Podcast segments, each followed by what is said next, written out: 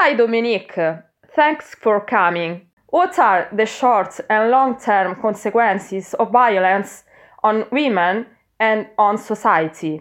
Well, violence, when it begins, it's very difficult to end it. Short term consequences are anybody who's under those uh, situations of press and stress are loss of self esteem, uh, which is a loss of respect for the self. There's a feeling of powerlessness that uh, comes and uh, a feeling of resignation.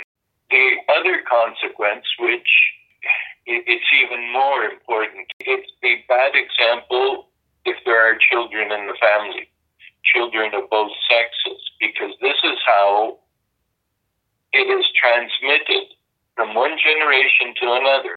So if there's violence from the, the father, for example, the son will see that. He will eventually also become what his father was. So in dealing with women, that is the picture, that is the conditioning that he has received.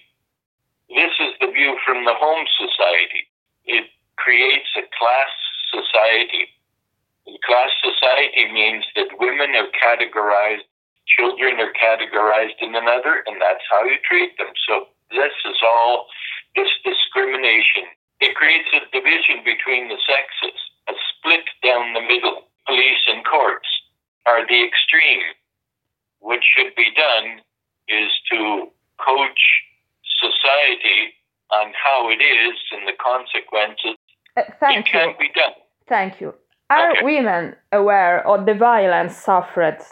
If we live in a society which is classified, behaviors are expected of women, then if you grow up within that context, it's much more difficult than having perhaps a closed family in which one of the people abuses the other and the other is um, is subordinate, uh, and they think, especially women, that it is their job to fix. It is their job to protect. Has there been an increase in cases of gender based violence during the pandemic in Canada as well?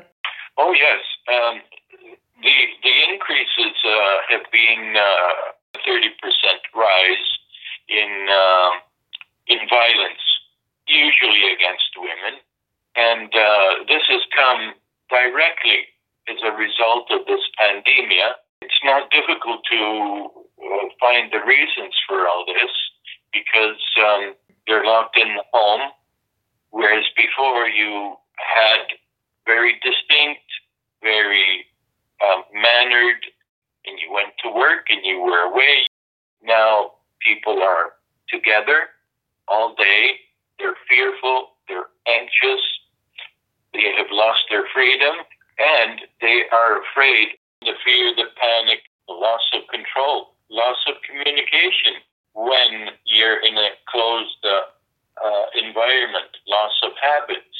Regarding this point, what are the differences between Italy and Canada and uh, between the Italian heritage in, in Canada and the Canadian society? The differences that I saw is that uh, people in the 1970s, for example, they had more very strict roles to play within the family. This is a worldwide phenomenon. People who are classified as weaker or as uh, subordinate, we have as human beings of dominance